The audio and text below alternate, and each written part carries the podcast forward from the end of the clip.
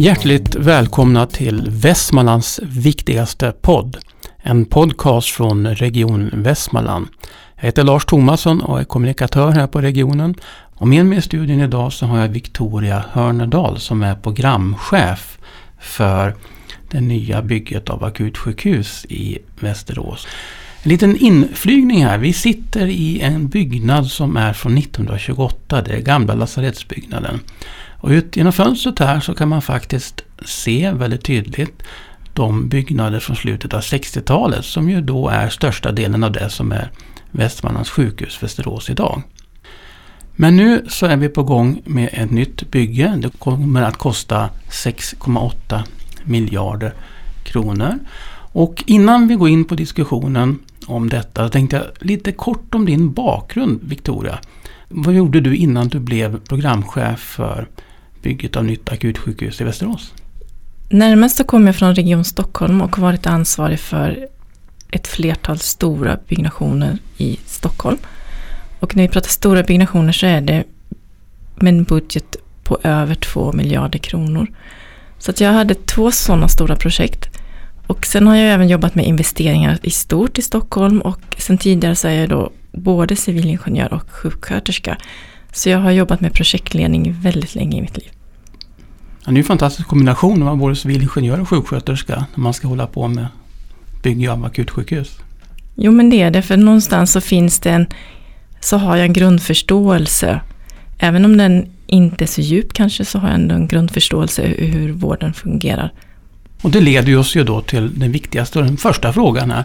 Varför ska vi göra det här? Varför ska vi bygga nytt akutsjukhus i Västerås? Vi i regionen har under flera år utrett vad vi egentligen ska göra med vårt sjukhusområde i Västerås för att säkerställa då att vi kan ge invånarna en bra vård framöver. Och då har vi kommit fram till att de gamla byggnaderna, de kommer inte kunna möta framtidens krav på vård.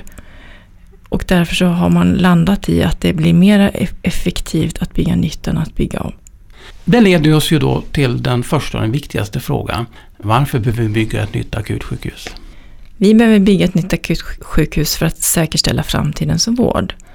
Och då har vi gjort utredningar över tid om vi kan göra de här ombyggnationerna som kan behövas av det, de husen som vi har idag.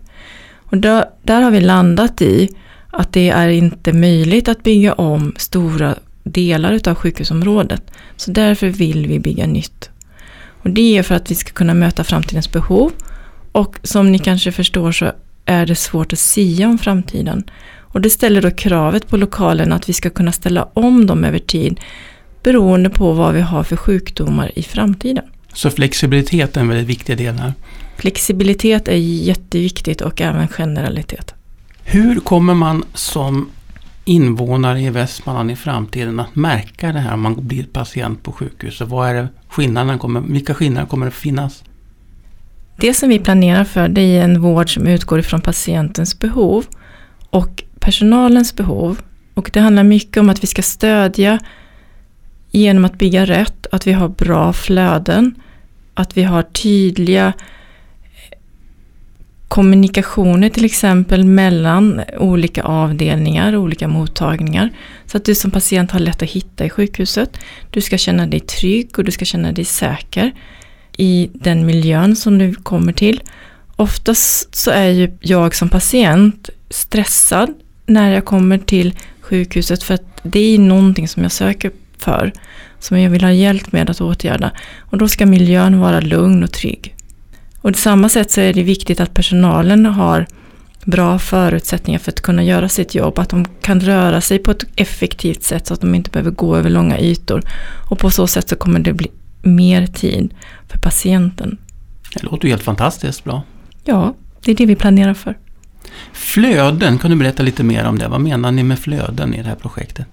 Flöden handlar om oerhört många saker. Vi tittar dels på hur du tar dig till och från sjukhuset. Om du kommer med buss, om du kommer med bil eller på något annat sätt. Det är ett flöde. Sen har du jättemycket olika, egentligen rörelser inuti sjukhuset. Antingen att du som patient du kommer in på akutmottagningen.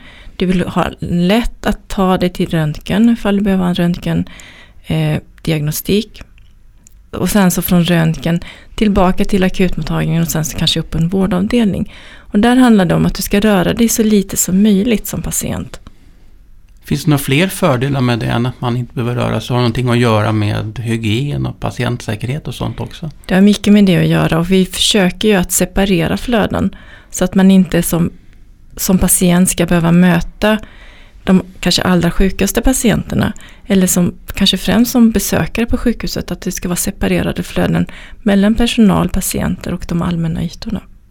Om man tänker sig då att eh, vi går ännu mer in på detalj. Hur kom, kan man tänka sig att ett enskilt patientrum kommer se ut i framtida sjukhuset? Det är någonting som vi tittar på nu. Det man tittar på väldigt mycket i landet det är att man skapar väldigt många fler enkelrum än vad, man, än vad vi har idag. Och det kommer vi lyfta ett ställningstagande, ett beslutsunderlag för att kunna fatta beslut om hur många enkelrum vi ska ha. Vad är fördelarna med enkelrum? Det håller vi på att sammanställa i vårt underlag. Okej Victoria, skulle du kunna berätta lite om hur går ni tillväga nu? Hur ser processen ut framöver? Det låter ju som sagt var för oss som inte är inne i den här branschen som är ett väldigt stort projekt. Hur, hur jobbar ni rent konkret? I juni så fick vi ett beslut från politiken att fortsätta planera och detaljera det som vi ska bygga och eh, även den utrustningen som vi ska handla upp. Och utrustning det är allt ifrån möbler till röntgenutrustning till operationsbord. Så det vi börjar med nu det är att vi kommer gå in i ett skede när vi detaljerar sjukhusbygget ytterligare. Och det kommer vi göra ungefär i två år innan vi kan sätta en spade i backen. Jag förstår att det här måste ju vara ett enormt projekt med massvis med detaljer. Jag ser bara här på en liten skiss som ni har att ni har en person som är ansvarig för projekt vårdbyggnad, en för utrustning, en för försörjning, en för vårdverksamhet och också en person för konst, för det ska ju också in i nya sjukhuset. Men sen är det väl många fler människor som är inblandade. Hur många totalt är det som är med i det här och jobbar i det här projektet? Just nu när vi, precis innan vi startar så är vi cirka 20 personer. Men vi kommer ju vara oerhört många fler bara om du frågar mig om några veckor. För då kommer vi börja med det som kallas för, för att ta fram en programhandling. Och då har vi en experter på att ta fram underlag för hur vi ska bygga ett sjukhus som kommer komma in och hjälpa oss.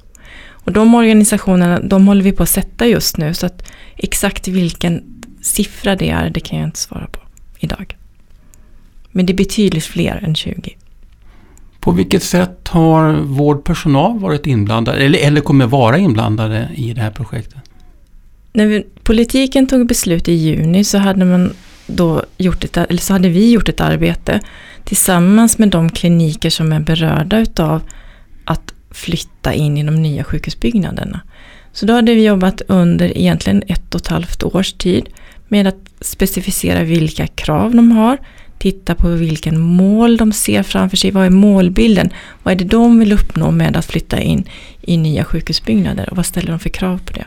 Så att vi har jobbat nära med dem under ett och ett halvt års tid och vi kommer fortsätta även att göra så under de närmsta två åren.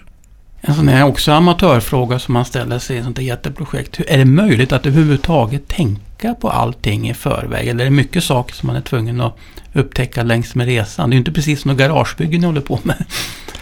Men utifrån den erfarenheten vi har tillsammans i, den, i vår ledningsgrupp så försöker vi täcka in så mycket som möjligt.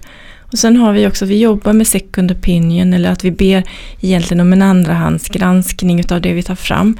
Vi, vi har så att de konsulterna som vi jobbar med, att de också har en inbyggd kvalitetsgranskning i det de gör. Så man hela tiden går tillbaka till den erfarenheten som finns. Konsulter till konsulterna ungefär då? Ja, det, eller om de har en intern granskningsprocess som ska fånga upp. Men samtidigt så bygger det mycket på att vi som jobbar i ledningsgruppen, att vi har erfarenheten med oss. Men sen du pratade inledningsvis om det här med flexibiliteten. För vi vet ju också att den medicinska utvecklingen är ju väldigt snabb. Det händer saker hela tiden. Så om jag förstår dig rätt så har ni också någon slags utrymme för att det kan hända saker inom den medicinska utvecklingen som gör att ja, det kommer helt enkelt, vården kommer se annorlunda ut om 10, 15, 20 år. Ja, det, det har vi och det räcker ju egentligen med att titta tillbaka i tiden hur, hur utvecklingen har gått. Om, för tidigare till exempel när vi fick magsår, då blev vi opererade. Mm. Idag tar vi en tablett och så blir vi förhoppningsvis inte opererade. Så det kommer hända jättemycket framöver också. Eh, så, så att vi gör, vi försöker skapa en möjlighet att ställa om vård över tid. Och det som är svårast att ställa om det är de här utrymmena som krävs för operation och röntgen. Och då handlar det om att planera att du har en liten möjlighet att göra förändringar i direkt anslutning till, ett, till en operationssal till exempel. Så det handlar om att inte bygga sig fast allt för mycket i exakt hur vissa salar, vissa rum ska vara. Utan man ska kunna ställa om dem ganska snabbt då, utefter hur utvecklingen förändrar sig. Ja, man ska kunna ställa om dem eh, utefter, det håller jag helt med om, det är så det fungerar. För det där är ju naturligtvis det är någonting som man tittar tillbaka i historien. Det var ju inte Eh, för allt för många decennier sedan som vi hade sanatorier för folk som hade drabbats av tuberkulos och sen kom tuberkelvaccinet. Så vi ser ju det hela tiden att utvecklingen springer åt olika håll. Så det måste ju vara ett väldigt fascinerande arbete då att lite grann som att skjuta på ett rörligt mål här då. Ja, det är det. Och samtidigt så gäller det att, att sätta att nu ser målet ut så här. Därför om vi skjuter hela tiden så kommer det bli väldigt kostnadsdrivande. Ja, just det. Så därför så säger vi att nu har vi ungefär två år på oss att beskriva hur det ska se ut när det väl står klart. Och då är det som så att om, om när huset väl är uppe så kommer det vara fräscha lokaler. Men det är inte nödvändigtvis att de är moderna. För vården kommer utveckla sig förhoppningsvis väldigt mycket under den tiden som det tar att bygga ett sjukhus. Och ni skriver också att ni räknar med att den här byggnaden ska vara i 50 år framåt. Ja, minst. Ungefär som de byggnader vi har idag. Precis. Och om vi gör en tillräckligt generell och flexibel byggnad så kommer den hålla längre. Såvida man inte på 2050-talet får fram någon slags piller som botar alla sjukdomar på en gång. Så kan det vara. Det vet vi inte. Det vet vi inte. Är det, vad tycker du är roligt och fascinerande med, med det här jobbet? Det som är roligt och fascinerande det är just det här att vi inte vet hur framtiden ser ut.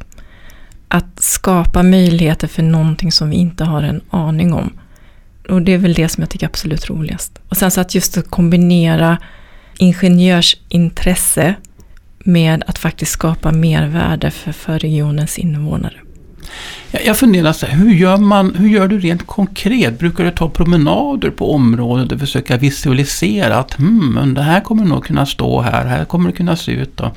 Hur gör man rent ska säga, mentalt i den här typen av arbete? Det har jag nog inte funderat på rent hur jag gör, men det handlar ju mycket om att se en struktur i det vi ska göra. Och då, tänk, då är det ju de fysiska byggnaderna, en struktur i dem som gör det möjligt att göra omställningen över tid. Och jag går inte runt och tittar, det, det gör jag inte.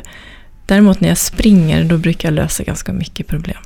Ja, det är många som säger det. Mm. Promenera och springa, det är bra sätt att tänka. Precis.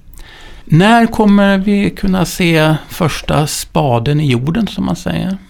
Det återkommer jag om. Man nu är nyfiken och intresserad och lyssnar på den här podden, var någonstans kan jag få reda på mer? Då kan du gå in på regionens hemsida och där finns det en länk till det nya akutsjukhuset. Och vad har ni där? Lite ritningar, bilder?